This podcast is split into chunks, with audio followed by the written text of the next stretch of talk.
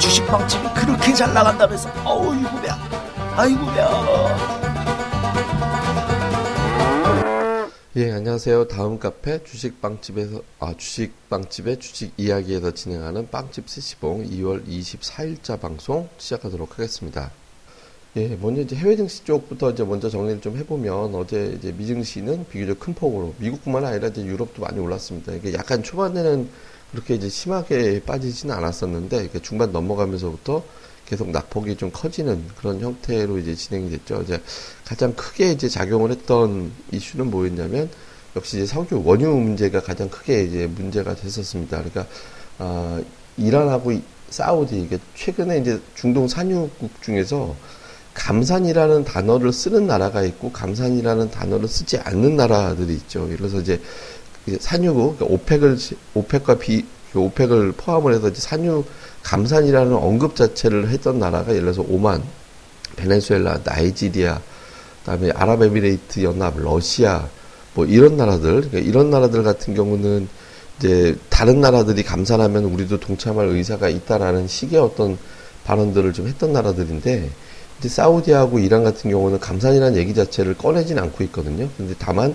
동결, 그러니까 동결할 수 있다. 이제 이렇게 이제 동결에 합의를 하자 이렇게 됐었는데 이란 같은 경우는 이란 쪽에서는 뭔 소리냐. 우리가 이제 왜 뭐 동결에 우리가 강제적으로 참여할 이유는 없다라는 식의 어떤 발언, 이제 그런 발언을 하면서 이제 이란 사정이 좀 급하잖아요. 자기네들. 근데 그런 발언하는 건 사실 자연스럽다라고 봐야 되거든요. 그러니까 이란이 이제 오랫동안 경제 제재 받았다가 이제 원유 생산해서 원유 팔아서 뭐 유가가 얼마가 됐든 일단 팔아가지고 그 돈으로 이제 벌어서 이제 경제 재건을 좀 해야 되는 상황이기 때문에 이란 입장에서는 그런 발언이 나오는 거를 어떻게 보면 좀 자연스럽다라고 이제 봐야 될 것 같긴 한데, 근데 어쨌든 감, 시장에서는 내심 이제 간사, 감, 저, 감산이 좀 이루어졌으면 좋겠다라는 기대감이 있었는데, 이런 부분들이 좀 무산이 된 거에 대한 실망감, 이게 이제 첫 번째 좀 있었고, 다음에 이제 또 한 가지는, 이제, 사우디아라비아가 감산에 이제 합의, 이제 감산 자체는 말이 안 되는 소리다. 이런 식의 어떤 발언을 했죠. 그러니까, 그, 그리고 동결 정도가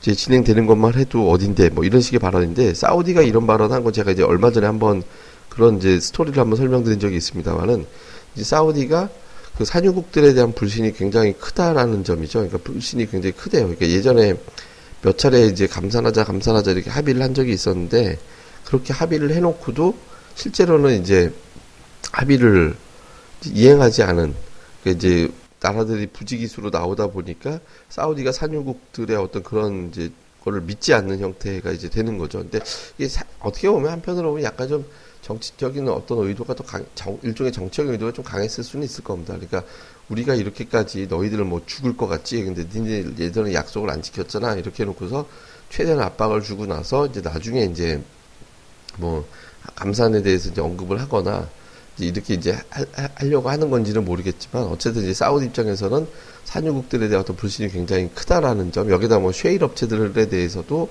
약간 이제 견제성 견제를 하는 듯한 어떤 발언을 좀 했거든요. 그러니까 이제 기존의 어떤 물가가 좀 올라오는 동안에 이슈 자체가 완전히 훼손된 건 없습니다. 그러니까 감산하겠다고 얘기했던 적, 그러니까 감산을 하자라고 또는 감산하는 논의를 하자라고 얘기가 아예 구체적으로 나온 적은 없었거든요. 그냥 다른 나라 감산하면 우리도 감산할 게 정도. 그러니까 감산이란 단어 자체가 금기어로 되다가 이제 몇몇 국가들 중심으로 나오면서 어 이런 게 되니까 더 이상 증산은 적어도 되지 않겠구나. 그러니까 이제 그러면 공급 과잉이 그러니까 왜냐면 원유 수요는 감소하는 건 아니거든요. 그러니까 중국을 비롯해서 꾸준하게 이제 유지되거나 성장성이 둔화가 되는 거지. 원유 소비량이 예를 들어 중국 같은 경우를 데이터를 보면은 원유 소비가 감소한 게 아니거든요. 늘어나는 속도가 줄어드는 거지.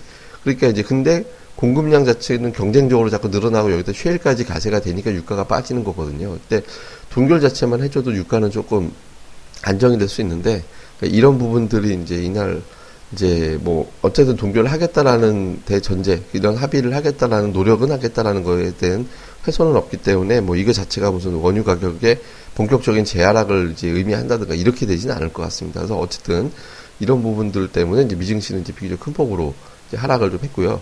그 외에도 보면 뭐 미국의 이제 소비자 신뢰 지수라든가 뭐 이런 것들, 그러니까 향후에 이제 뭐 소비를 어떻게 할 거냐, 경기에 대한 인식은 어떻게 되고 있느냐, 뭐 이런 걸 갖다가 이제 설문한 건데 이것도 좀 예상치보다 좀 나쁘게 나오고 전일 중국도 이제 경기 부양을 증시에 이제 유동성을 투입했음에도 불구하고 돈 좀 넣는데도 불구하고 결국에는 이제 하락 마감 했잖아요. 물론 이제 낙폭을 뒤에서 쫙 줄였기 때문에 뭐 이렇게 하락 또 2,900도 회복하고 했으니까 이제 이렇게 큰 의미를 부여할 정도의 어떤 하락은 아니지만 어 저기 저 증, 그 증감원 수장까지 잘랐는데도 연속적으로 올라가지를 못하네 뭐 이런 거에 대한 어떤 불안함들 그리고 아시아 증시가 전체적으로 어저께 대부분 다 빠졌잖아요. 그러니까 이런 것들이 전체적으로 좀 어우러지면서 이제 시장이 약간 이제 눌리는 형태로 이제 진행이 됐던 것 같습니다. 그리고 이번 주 미국의 국채 발행 일정도 있고 뭐 이런 것들도 있고 할 때 이제 국채 발행 일정 있을 때 이제 글로벌 유동성 자체가 약간 국채 쪽으로 좀 몰려가는 특성이 좀 있거든요. 그럼 주식시장의 자금이 조금 축소가 되고 위축이 되다 보니까 증시가 좀 빠지려고 하는 그런 성향을 가끔 보이게 됩니다. 그러니까 그런 특성도 좀 있었던 것 같아요. 자, 그러면 이런 하락이 이제 추세적인 어떤 하락을 유도할 수 있는 재료가 되느냐? 그러지는 않을 것 같습니다. 그러니까 우리나라 증시도 미국 시장하고 상관없이 조금 주중이 나왔어야 되는 위치는 맞거든요. 제가 이제 그 ADR이라는 지표를 자꾸 말씀을 드리잖아요. 그래서 어제 그제도 이렇게 표현 드릴 때 ADR 기준으로 어, 양시장 요 120, 그러니까 코스닥을 조금 데, 이제 세밀하게 보면 코스닥 115, 거래도 120 정도 보면 되는데 그 정도로 올라가 버리면 증시가 약간 단기 과열, 그러니까 상승 종목 수가 많은 상태가 조금 너무 빈번해졌다. 이래서 또는 이제 이렇게 되면 시장이 조금 눌리려고 하는 그런 성향을 좀 보이거든요. 그러니까 이게 하락 전환하는 걸 의미하는 건 아닌데, 근데 어저께 장 초반에 129까지 올라갔다라고 말씀을 드렸잖아요. 그러니까 조금 시장이 숨고르기를 해야 되는 위치라고 봐야 되죠. 특히 이제 그동안에 상승을 주도했던 종목들, 예를 들어서 뭐 건설주, 현대건설만 해도 올해 들어서만 40%가 올랐거든요. 그러니까 뭐 이게 상투는 아니지만 좀 쉬었다 가자라는 어떤 의지가 이제 그런 어떤 특히 이제 마디단가 4만 원 찍어주고 했으니까 좀 어차피 좀 쉬었다 가는 게 자연스러울 수 있는 위치였거든요. 그러니까 핑계김에 조금만 눌러주면 약간만 좀 눌러주고 나면 이 가격 부담이 좀 덜어지기 때문에 재차 올라갈 수 있거든요. 주식시장이라는 거는 뭐 과열 국면, 그러니까 밑으로 확 빠질 때도 거래소 80, 코스닥 75 밑에 나오면 또 반전이 확 나오듯이 위로 올라가면 이런 어떤 고점, 상당히 어떤 세게 올라오는 고점에서는 이렇게 좀 과열 신호들이 좀 나. 물론 이게 뭐 140도 넘어가기도 하고 막 150도 나오기도 하고 이제 그런 경우도 있긴 합니다만은 일반적인 큰 어떤 외부 호재가 있어서 확 바람에 그래도 확 올라가지 않는 한은 보통 이제 80, 120, 코스닥은 75, 115 요 사이에서 좀 움직이게 되는데 이에 따라 어떤 과일 구매를 좀 식는, 시켜주는 효과도 좀 조정이 좀 있다라고 봐야 돼요. 그러니까 이에 따른 어떤 흐름을 좀 봐야 될 것 같고요. 그 다음에 또 한 가지는 이제 외국인 투자자들의 선물이 그렇게 이제 선물 동향이 그렇게 하락 배팅의 조짐이 없어요. 그러니까 외국인들이 어저께도 선물을 샀잖아요. 그러니까 이제 계속 사주고 특히 어제 막판에 한 시간 남겨놓고 또 선물을 쫙 사드렸기 때문에 오늘 시장이 대대적으로 조정이 시작될 거다 이렇게 이제 판단하지는 않았거든요. 그리고 지금 2월 4일 이후부터는 선물의 매수 누적이 지금 쌓이고 있는 그런 상태고 그러니까 이거는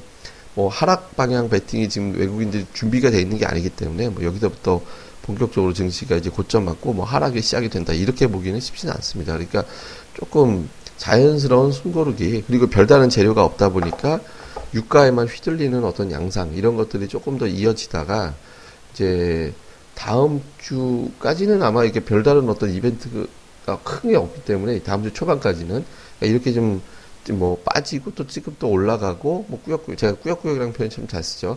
이제 그렇게 움직이다가 그 다음 그 주에 조금 이제 흔들리고 예뭐 제가 말씀드렸던 이제 미국의 아 중국의 양회 기대감 있는 재료 다음에 이제 키 리졸브 훈련 북한의 도발이 우려되는 상황 어? 다음에 이제, 이제 그런 것들 그러니까 북한 이슈가 조금 뉴스로 많이 제공될 수 있는 이제 시기가 되죠 그쯤 되면 다음에 우리나라 동시만기 다음에 이제 뭐 미국의 FOMC 이런 일정 앞두고서 조금 시장이 좀 주춤거리고 좀 조정 보이고 하다가 그 이후에 아주 강하게 움직이는 형태 이렇게 저는 그림을 그리고 있거든요. 그래서 지금은 뭐 그렇게 크게 눌리기보다는 약간 빠졌다 다시 반등 시도 이제 하다가 다음 주 후반 이후부터 좀 조정이 나오는 형태로 일단 그림은 좀 그리고 있습니다. 그러니까 일정상은 그렇게 그리고 있으니까 이런 일정에 맞게서 맞게 시장이 그냥 움직이고 있다. 그렇게 움직일 가능성이 높다. 이렇게 이제 전제를 두고 시장을 보는 것이 맞지 않을까 이렇게 생각을 합니다.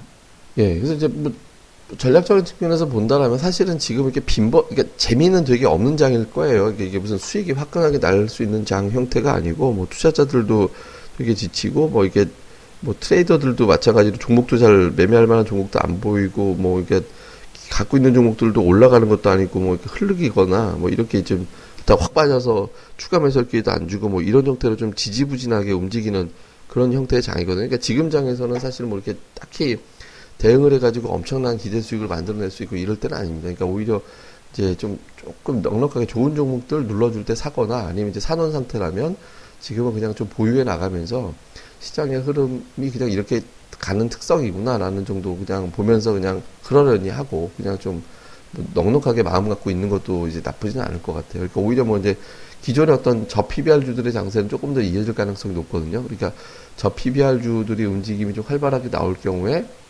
이제 추가 매수 정도 이제 한다라고 이제 뭐 생각을 좀 하고 저 PBR주는 뭐 화학, 건설, 조선 뭐, 저, 증권주도 저 PBR주에 지금 들어가는데 아직 안 올라온 종목군 중에 하나가 이제 증권업종입니다. 이런 종목들 한번 체크해 볼 필요가 있고요. 그 다음에 이제 코스닥 시장은 이제 성장주들이 그동안 이제 되게 많이 이제 눌렸다가 갔다. 어제 또 외국인 기관 투자자들의 매도가 굉장히 많이 나왔죠. 근데 어제 이제 그 연기금 쪽에서 올해 해외 투자를 늘리겠다라고 이제 그렇게 얘기를 했는데 그게 이제 아 그럼 국내 투자 줄이겠구나 이렇게 해석이 될 수도 있지만 다른 한편으로 보면 아 연기금의 운영 방안이 이제 정해진 거구나라고 해석을 할 수 있거든요. 이렇게 되면 조금 연기금이 그동안 이제 매도 일변도로 하면서 어중간하게 매매했던 게 이제 정돈이 되면서 이제 좀 매도 일변도의 어떤 패턴에서 이제 조금 바뀔 수 있거든요. 그러니까 연기금의 운영 방식이 정해지면 연기금에 올 한국 주식 팔겠다 그리고 해외 주식 사겠다 이게 아니잖아요. 해외 주식을 더 사겠다라는 식으로 해서 운영 방식이 정해진 거니까 아마 이제 기관 쪽에 코스닥 시장에 대한 매도 피크점도 서서히 지나갈 가능성이 있습니다. 그러니까 성장주에 대해서도 제가 뭐 지도 OLED, 뭐 전기차, 일부 제약주, 그러니까 모멘텀 있는 제약주 좀 슬림화돼서 이런 거는 빠질 때가 오히려 기회가 될 수 있으니까 뭐 이런 것들도 좀 꾸준하게 좀 늘려놓는 쪽으로 하시면 될 것 같습니다. 뭐 자세한 어떤 내용이나 뭐 종목별 이제 뭐 어떤 업종 이런 거는 제가 다 이제 카페에다가 정 텍스트로 정리해놨고 저희 또 이제 뭐 같이 계시는 이제 분석하는 이제 연구 이제 운영진들도 또 같이 이렇게 많이 올려놨으니까 저희 카페 오시면은 이제 많이 보실 수 있을 겁니다 자료들. 그러니까 다음 카페 주식빵집의 주식 이야기 다음에 있는 주식 빵집이라고 다음에 검색하시면 오실 수 있으니까 저희 카페에서 또 많이들 뵀으면 좋겠습니다. 예, 그러면 오늘 하루 잘 보내시고요. 저희는 또 다음 시간에, 예, 다음 그 시간에 다시 뵙도록 하겠습니다. 예, 감사합니다.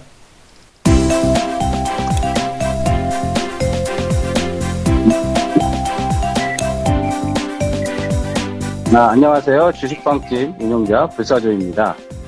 주식 투자하기 참 답답하시죠? 어, 공부하자니 배울 곳이 마땅치 않고 또 여기저기 이상한 광고에 혹해서 가입했다가 낭패만 당하고 이런 답답한 투자자분들을 위해 저희가 VIP 빵집을 열었습니다. 어, 실전 투자대 1위 출신의 공략주 발급법, 차트 전문가의 매매 급소, 시황 전문가의 쉽게 이해되는 오늘장 브리핑, 그리고 저희 멤버가 직접 탐방해서 알아낸 다양한 기업 정보를 정리해 드립니다.